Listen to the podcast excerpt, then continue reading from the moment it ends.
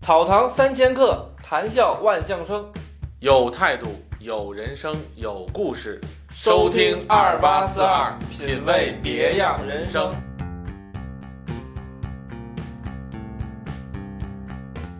有一美女，腿特别长。然后等再过来的时候，到我眼前，哇，我眼前更是一亮。我说胸怎么这么大呀、老太太呀，我们是又爱又恨，买根葱，夸夸夸都剥了，底下根儿也撅了，专门收购。他们这帮人只负责偷，他不光有外道，还会出现一些内道。你不赔怎么样？让你居委会来接你。他上来就报警。我给大家介绍一个攻略啊，特别简单有效的。大家好，欢迎收听本期的二八四二，我是二八。今天是正月十五，首先呢，在这里祝大家元宵节快乐。今天呢，我请来了我的一位好朋友，来和大家一起聊一聊。首先，请我的好朋友先发个声。大家好，欢迎收听二八四二，我是今天的嘉宾，嗯，我是对对，还没还没还没还 没让你选那什么呢。呃，首先呢，我们的节目有一传统，就是每个嘉宾会有一个代号，不在节目中透露名字。你选一个代号吧。嗯二号，嗯，行。你这去这个号比较符合我的特 质。行，那你今天和我们大家一起聊哪方面的内容呢？嗯，给大家聊一期就是关于商超的一些嗯一些事儿，是吧一些事儿吧。呃，之前你在超市工作嘛，是吧？对，之前哎之前你在超市主要做什么工作？主要是嗯杂货，就是呃做过。其其实超市这个各个部门嘛都走过一圈儿，差不多。嗯嗯最开始是，呃，餐馆就是收货的、嗯嗯那个超市会有大量的货来到是超市进来，嗯然后清点货物。嗯后来到那个营运部门，嗯营运部门就是超市的一些日常的基础工作，嗯比方说理理理货呀，嗯然后下一些订单、订货，嗯主要是就是进超市的进货、销货还有库存这几方面。嗯，这是我干的时间最长的。嗯。后来呢？主要是运营部门。后来就不 干了，遇到好多困难吧，也算是，嗯，也不是挺艰辛的，也是。超市的工作还是挺累的，那哎你工作了几年啊在超市？呃，四年多，嗯，主要是哎，这四年中你遇到过什么奇葩的顾客或者有意思的事儿吗？奇葩的顾客还是挺多的，也分几类吧。这第一类就是就是这种，我给大家讲一个有意思的小故事吧，就是，呃，我做百货的时候，嗯就是卖衣服。嗯百做百货的时候，有一个顾客，有一美女，腿特别长，嗯哇，一见面儿赏心悦目。我一看，哇，这腿真长。嗯过了一会儿，买买买了会儿，她买了点东西，试了试衣服，嗯然后等再过来的时候，到我眼前，哇，我眼前更是一亮。我说胸怎么这么大呀、我说怎么回事儿？我说他肯定有问题。我说把他抓住。当然抓住肯定不是干这种事儿啊。嗯然后把他抓住以后，我们内保把他抓住了。嗯然后就出现一个问题，他他胸为什么一下大了好几个罩杯呢？ 他把那个试衣服的时候，在超市嗯，把衣服藏里了。把胸罩偷了三个，胸罩穿在身上，准备带出去的时候，被我雪亮的眼睛发现了。所以说，超市这种偷盗的现象还是挺严重的。有有有的顾客他是还是非常不道德的，还有一种就是老太太。嗯这老太太也挺有意思的，就是就是这个老太太呀，我们是又爱又恨。嗯为什么这么说呢？她有的时候买东西爱爱贪便宜嘛，嗯然后到那个生鲜，他们主要集中在生鲜嗯 还有蔬菜水果这块儿。嗯每天早上一开门，永远是第一批进去的，然后到里边儿，他们做一件事儿，干嘛呢？摘菜。啊到超市以后，买根葱，夸夸夸都剥了，底下根儿也撅了。买白菜，把那个烂叶儿全都剥掉。嗯然后最可恨的有一个老有一个大妈特别有意思，她买那个蒜，都包了，把蒜皮儿全剥了。他是非常有耐心啊，把蒜皮儿全剥了，剥完以后放在他的一个小袋儿里边。嗯。然后呢，他还不结账，他不是不结账， 然后呢，他他把这个这袋儿剥好的蒜放在这儿，然后去选别的去了，然后就忘了这袋蒜了。嗯。一会儿回来的时候，那袋儿剥好的蒜被另外一个老太太拿走了，然后俩人发生冲突，人各种，呃，反正还挺激烈的，也挺有意思。哎，就就这些是事儿也 没有人管吗？超市里边都是我刚才们你所说的内保是什么含义？内保是超市里边儿算是一种便衣的这种，啊，警察似的，算是民警，就是，但是它属于超市系统的，嗯，但是他不会穿超市的衣服，就对穿它不会，普它通是顾客的穿衣普服，通的，他们也是非常专业的，也是反扒主要的工作。嗯，就在超市里边转，对，他看到一些可疑的人，他会跟着他，嗯，而且这些盗窃的这些人啊，其实有时候非常有经验的。逃避你的反扒，他他有一套他的那个这罐头你是技术，对技巧。嗯你比方说这种洗货，他们非常专业，嗯会有一个人干扰你的这个视线，嗯有一个人会跟你上来搭讪，嗯跟你说啊这个东西怎么怎么样，怎么怎么样，让你给他 介绍。这个时候他他的同伙儿嗯可能就是一个货架，有一次我们那个超市的一个货架的洗头水儿，嗯他前面儿一个人跟他聊天儿，嗯后边儿拿拿大书包，非常大的书包都是那种。嗯一下一条货架上的洗头水全都都葫芦到包里了。但是那些东西我我我不理解啊，那些东西也不是特别值钱，你说他要那么多那些东西，很值钱啊！一瓶沙宣可能要五十、三十几块，啊然后他偷走了，偷走以后，在外面会有这种小商小贩啊，收这些东西，专门，他们是一条线的，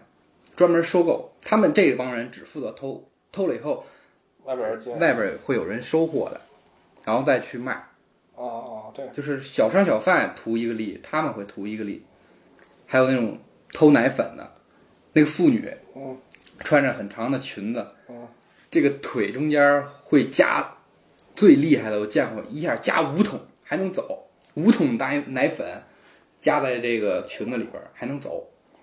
特别火一视频，有有一女的那个在摄像头底下直接搬了一桶那一箱啤酒一箱啤酒嗯是吧？直接塞里我头，们我们还遇到过有一个一个女的，她是假装孕妇，嗯，我往里塞肚子里塞东西，对啊，肚子里肚子里能塞两桶油，五升的、五点四三六升的这种油能塞两桶，还能塞好多酱油啊、洗头水儿在那缝儿里边儿，然后再一盖上，你完全看不出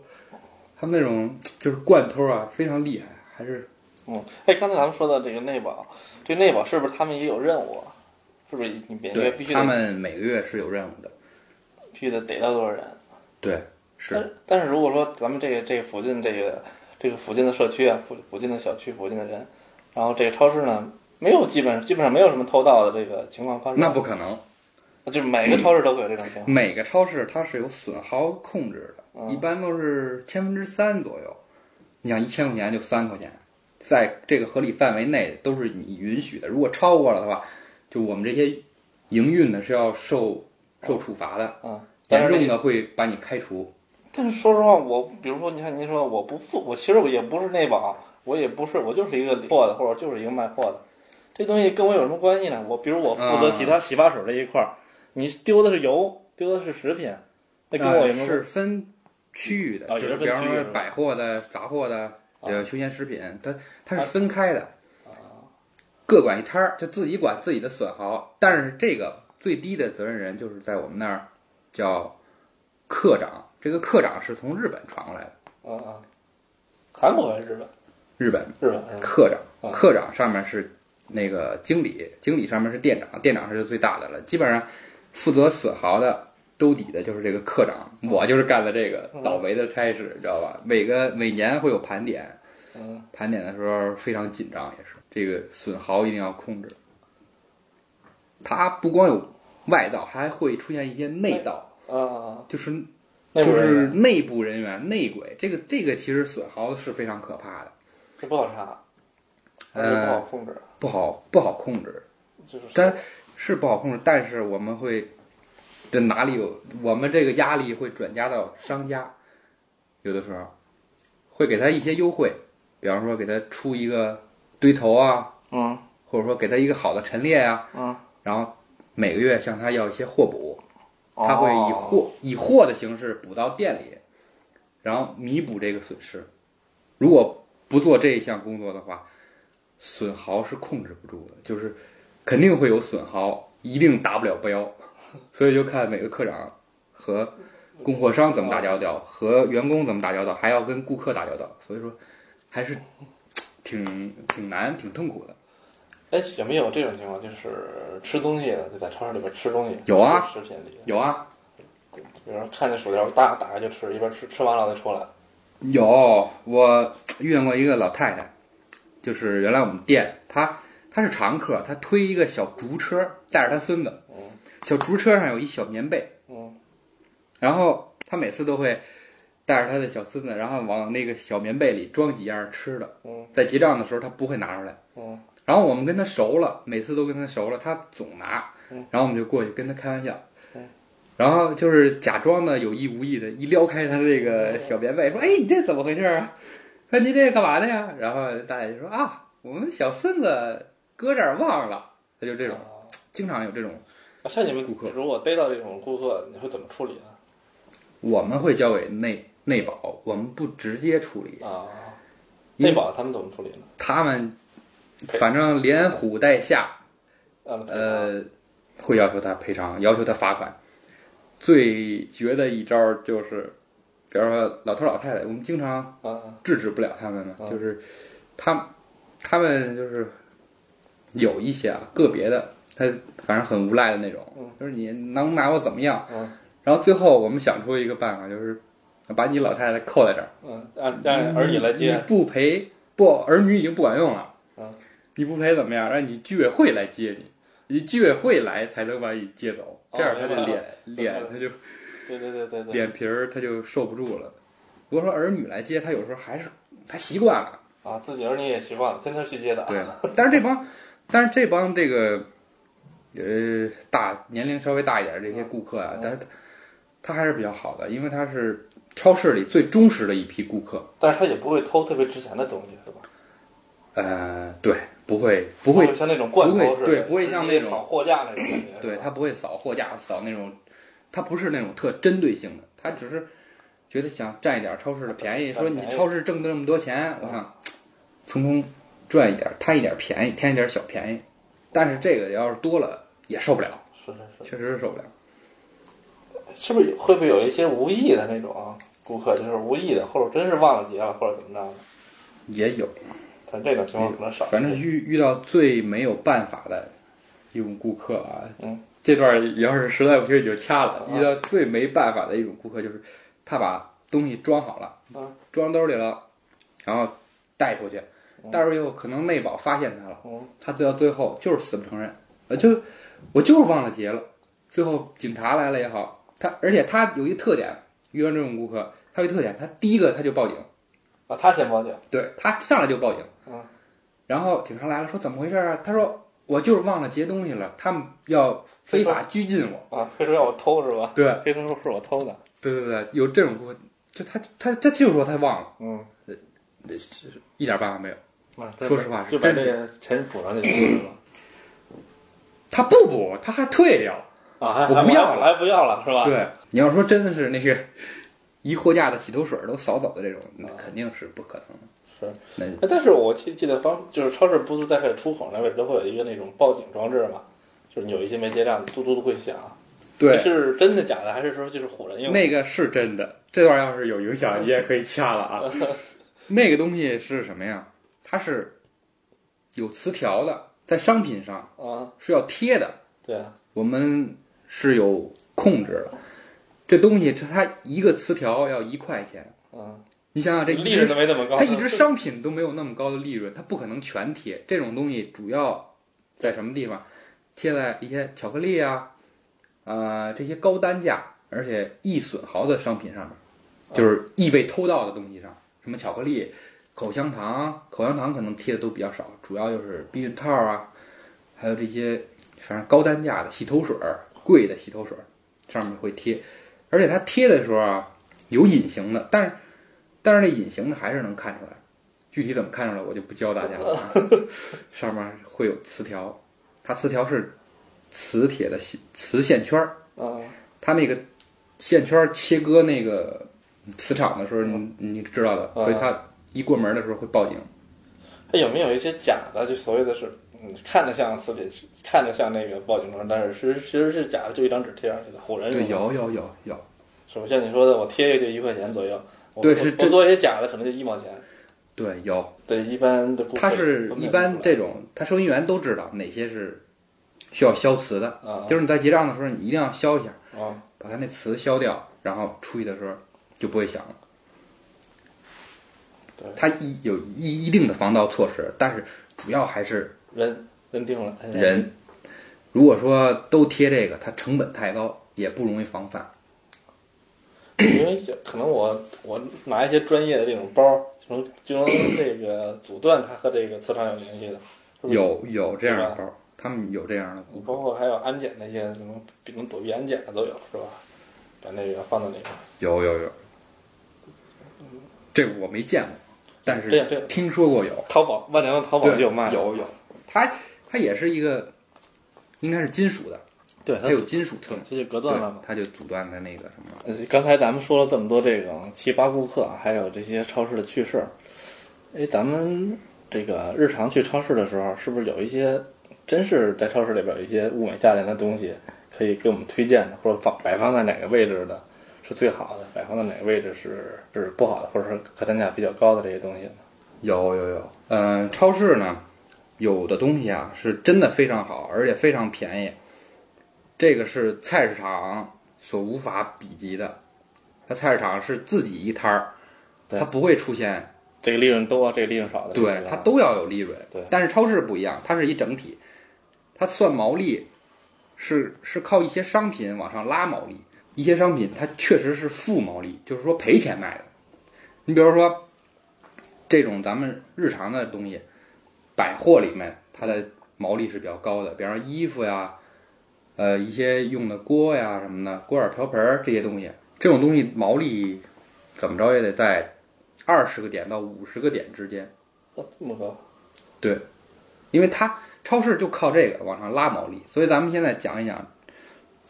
你想在超市买那个百货，想贪到便宜是希望不大的，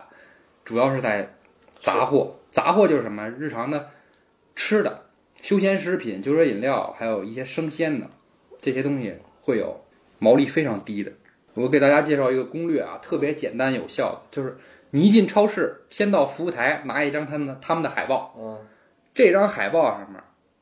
你就找那大的，嗯，哪个画儿大，哪个就基本上算是便宜。超这所谓的超市搞促销的那种对哦是吗？，促销的，首先第一个你要有他们的会员卡，呃，嗯资深的超逛超市的嗯一定要有他们的会员卡，一个是可以积分儿，一个是可以买它的会员商品。对，会员商品的毛利是几乎为零的，就是基本上都是没有什么利润的，买一些他们的会员，然后是京报的商品，呃，米面油这些就不，这些东西啊是非常在超市买还是非常合适的，它的利润很低。然后夏季的这些包的矿泉矿泉水，嗯有的可能卖到六块，就是非常便宜，都是我们卖一包可能要赔四毛五毛的这样。那个它的摆放是应该是也有讲究的吧？因为我摆放，呃，就是消费者就是容最容易购到的东西，其实是它的利润最高的，不见得，不见得。不见得吗？它现在是陈列有有这种原则的，就是按照顾客的购物习惯陈列的。而且在做促销的时候，他会把这支促销商品的牌面儿加大，嗯，让你去购买。视其觉实冲它击已力经是，吧其？实它已经不是按照这种习惯性的让你去买东西了，就是说，说你可能这儿容易购，原来是这种那个主妇的这个视线到她这个腰这块儿是嗯她的黄金购物的这个黄金线，这叫、嗯它是原以前是说放这种这个利润比较高的，但是现在已经改了，现在不是这样了，就是说不是说你越够不到的越便宜了，现在不是这样的，就是它靠什么呀？它就是靠你买这些促销的商品，你觉得这超市，哇塞，这超市东西太便宜了嗯，它把它给你一个视觉感，就是说这超市东西真便宜嗯。它的毛利点在哪儿？它你可能不经意的，你可能逛到这儿了，哎，我买一包纸吧嗯，家里没纸了，这一包纸拿过来，它可能不是特价的嗯，但这里边就有毛利。这边里边就有利润，或者说你在排队的时候，超市里边人特别多，他排队，嗯你带着小孩儿到收银台，啊，收银台的地方收银台的这这个这个货架上呢，没有一件商品是是低毛利的商品，就是说你孩子不耐烦嘛，妈妈我要回嗯家或者怎么样，他没有一件商品是低毛利的。小孩儿一个不经意拿了一个玩具，或者说拿了一包口香糖，这一包口香糖的利润就比较高了。你可能买了十斤大米嗯，我超市赔了一块钱嗯，但是他你随手拿了一个口香糖口香糖，这毛利就补回来了，这这一块钱就从这个毛利里体现出来了。以前是按照货架，货架，比方说中间这一层嗯是这种利润低的，嗯那利呃利润比较高的，或者说不好拿的地儿嗯是这个利润低的，但是现在不不这样，主要还是给顾客一个视觉感受，就是说这超市东西真便宜，一进来你一看，哇，这么大，这么多，都便宜，都比旁边的超市便宜。你往是不是把那些快过期的或者陈列时间长的放在外边了，然后里边是一些那个新进的货？啊，这个是肯定的，它不能说快过期啊。嗯，超市是有规定的，就是临近保质期的商品嗯，能是退给啊供应商是吧？是要退回供应商的，即使不退也要出清处理的，就是临近保质期，你不能在正常的这种按照规定啊，不能在正常的货架里出现。然后有一个，有一个出清专区，对对对，那特别现在每个超市都要求有出清专区，对就是打折有可能一赠一，所以说你买东西的时候，你看一赠一，肯定会有一个快过期了，或者说这两个东西都是快过期的，就是临期，但是你不影响你的任何食用，只不过时间长了，超市不愿意积压这么大库存，它做一个出清的处理。像你说那个，把那个新来的日期放在里嗯面是必须要做的，就是超市有先进先出的原则，就是新来的东西一定要放在里面，嗯然后外面是日期不好的，就相对来说日期不好对。，时间晚是稍稍早一些的是吧？如果说你补货的时候肆意的，就是新来的东西就往上堆，嗯那啊最后顾客永远拿的是新的，最后就会出现过期的东西。那还有一种情况就是，现在好多超市都有一些这个所谓的呃入驻，就是那个其他的商家入驻，是吧？就是包摊位这种情况，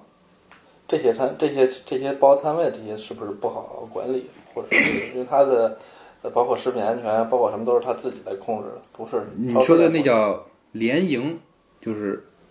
它不属于超市，对，它东西都不但超市是的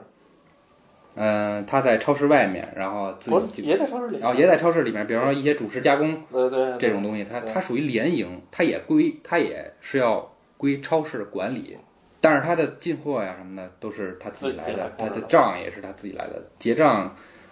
虽然是超市一块儿结的，但是是批给他们的钱。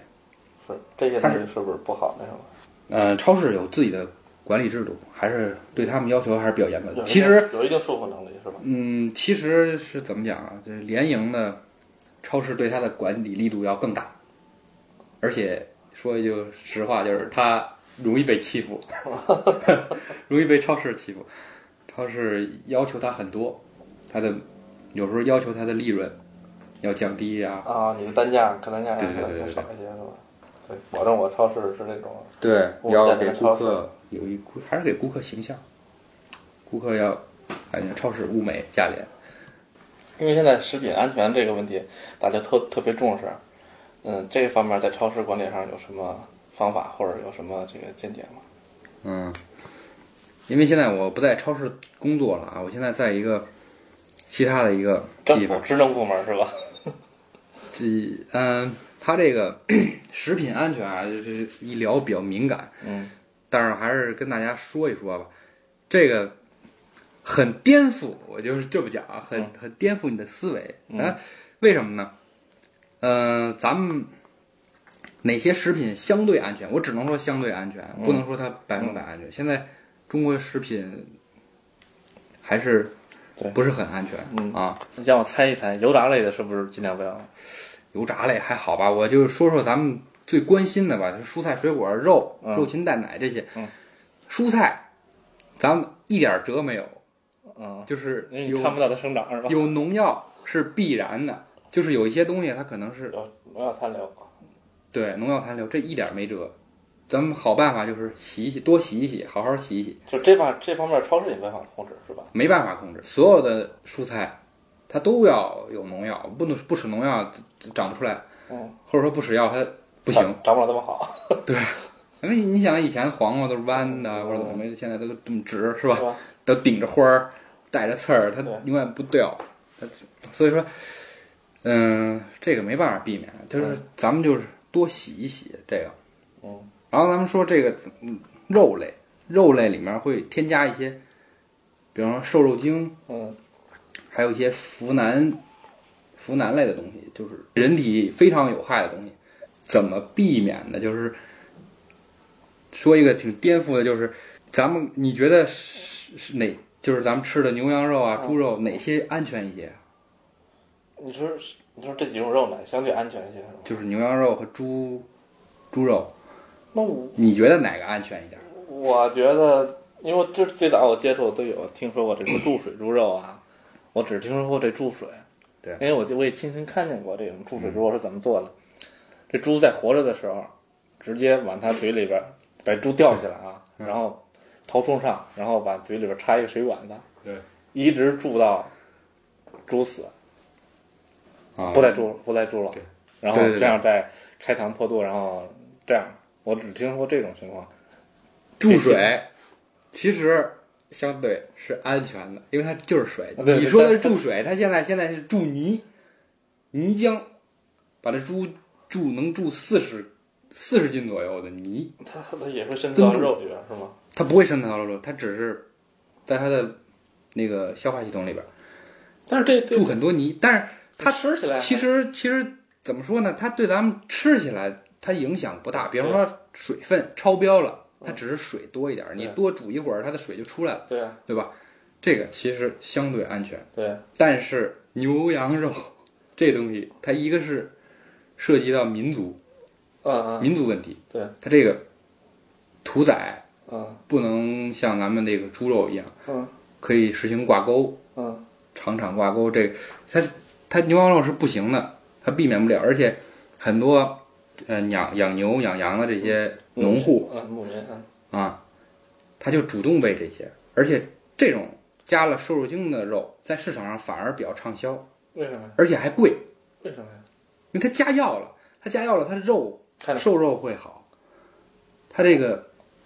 瘦肉精都存在瘦肉里边儿。凭一个简单的经验嘛，就是比方说那牛肉，嗯这个添加了瘦肉精以后的牛肉啊，它放在这个台子上，嗯它一直那么鲜亮，那么红，特别漂亮。但是其实我相信以前买过这个好点儿牛肉的都都知道，这个牛肉放一会儿，它就风干现象，而且有点发绿，看着非常不新鲜，非常不好。其实这个反而倒可能稍微安全一点儿。这个牛羊肉嗯，那海鲜里边呢？对比对这个牛羊肉对比猪肉是风险比它大的，啊比它大的，这是一个颠覆的。再一个海鲜，嗯海鲜我们愿意吃什么呢？新鲜的，啊对吧？？嗯或者说刚捞出来，啪啪做点刺身，嗯是吧？其实相比那种冰鲜的，就是深海鱼，深海鱼你知道，它捞上来它就死了，对啊捞上来它就死了，它所以这个过程中它并没有加一些控血石氯啊这种嗯消炎药啊或者这些东西，它捞出来就给它冻上，就这么简单，反而相对安全嗯那。种活的尤其是活的，还而且是淡水养殖的这种。你淡水养殖，像咱们吃的草鱼、鲤鱼，嗯，很多时候它鱼坑它的养殖密度非常大，它不加药，这鱼很容易翻坑死。所以说，在生产的生产环节，它就会加药，不说全加啊，嗯不说绝对啊，嗯它会加这种抗生素，当然对人体是非常有害的。这但吃完了但是这些鱼啊吃了以后就不爱生病，它不生病，它是抗生素，是消炎药，然后然后再到运输的时候，啊，怕到死运人输会这样运输它它的密度就更大了，然后而且水里的氧气也非常少，嗯，所以又得加药。所以说养殖啊、运输过程中都有风险，都有加药的环节，都有可能。那然后这这鱼最后再到了餐桌，当然餐桌上不会加这些东西，啊但是但是它是这么一个短的周期，从运输到这个养殖出来这么短的一个过程，没有几天，因为时间长它就死了，嗯，而且它分量也会缩水，缩水减少，嗯，新鲜程度也降低了，所以那这个一个过程是非常短的几天，它是这鱼没法把这些东西代谢出去，它也是一个积累，积累到一定程度，人也会受不了。所以但说这些它是这些东西是符合国家规定，在养的时候我会给予是一些抗生素什么的，不加符合，完全是禁止添加的。比方说瘦肉精，以前是一个人发明出来一东西，哎，吃了以后，这牛羊肉它这个肉好，嗯，瘦。但是后来发现这个吃完了对人会对有人害体有害，所以明明令禁止是不许添加的。当然还是有些非法商户，但是你包括那些国际运输这种情况，它往里会加一些东西，这些也是国家明令禁止的，是吧？这些药啊，它是都是明令禁止的，有的是可以添加的，但是它有一个标准，不能超过多少，呃，超过多少它也是危险的。所以说咱们吃鱼啊，有条件呢最好吃一些海鱼。现在倒是有很多这种快速检测的一些设备，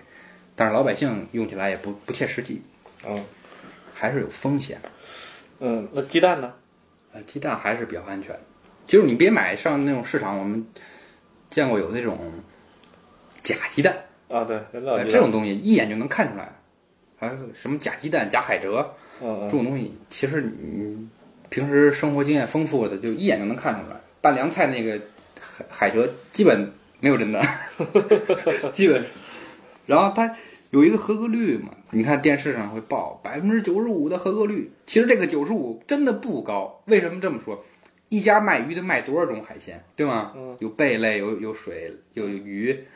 是吧？嗯螃蟹这么这么多种种类的百分之九十五，你你算算，一百个一百个种类，它就有五种不合格，还是很高的。哎，这这两天你说到海鲜啊，我一朋友朋友去那个青岛，他们那边青岛那边玩儿，然后青岛嘛，去青岛肯定吃海鲜了，是吧？对，他就在一个饭当地的一个饭店里边吃海鲜，就给中毒了。中毒了，对，他食物中毒，食物中毒了，还挺严重，现在这整个人都有一些它有可能是过敏，或者是吃生的。有人对，最后也没有，最后也我也没仔细问是到底是怎么什么原因。反正现在这年去看，人已经就是因为上了年纪嘛，人已经就是有点痴痴呆呆了，就健忘，然后好多事儿都记不起来了。抢救是抢救过来了，但是人现在已经是痴痴呆呆了。有可能他是有有可能是添加的东西，添加东西有问题，造成有可能的有可能很有可能，吃吃死海鲜，是不是也会也会中这个？有的东西是有毒的，死了，那对螃蟹死螃蟹了以后会有毒，对啊，有但是你可能现在咱们现在大闸吃大闸蟹，大闸蟹有的一些就是说所谓保鲜，就是咱们上门那种买一些大闸蟹的卡。这洋城湖啊，对，扬州湖大闸蟹是吧？你但是你想，它这个在运输过程中，啊甭管是什么顺丰啊什么的，空运过来，它这盒子是密封的，它这是不是会会放了一些药啊或者什么东西在里面？然后蟹还还好吧，大闸蟹这还个，好，主要是鱼，鱼蟹也有，蟹类的也会添加这些药，也会有。像这种运输，就是它，比方说那快递，它有一天，啊，隔天这个到东西，这个螃蟹搁搁一天没什么事儿，搁一天是没事儿，死不了，基本上都死不了。那行，刚才咱们讲了很多，从超市啊到最后食品安全这一块儿，毕竟咱们说超市里边的学问其实挺大的。对这是一个专门南京超市，呃，因为我之前啊上网查一些资料，发现这个超市里边学问真是很大，包括收银台怎么布置，包括对之前有一些什么这个纸尿裤为什么和啤酒放在一起，或啊者说一些这是外国的一个经典对对对的陈列，我觉得这学问挺大的，然后咱们可能也讲不太透，咱只是对浅显的讲一些这个消费者啊在超市里边遇见的比较常见的一些问题，对，是吧？嗯，那行，咱们今天就到这儿，然后呢，咱们有机会再接着聊，行，咱们下期再见，下期再见。好。草堂三千客，谈笑万象生。有态度，有人生，有故事。关注二八四二，下期节目再见。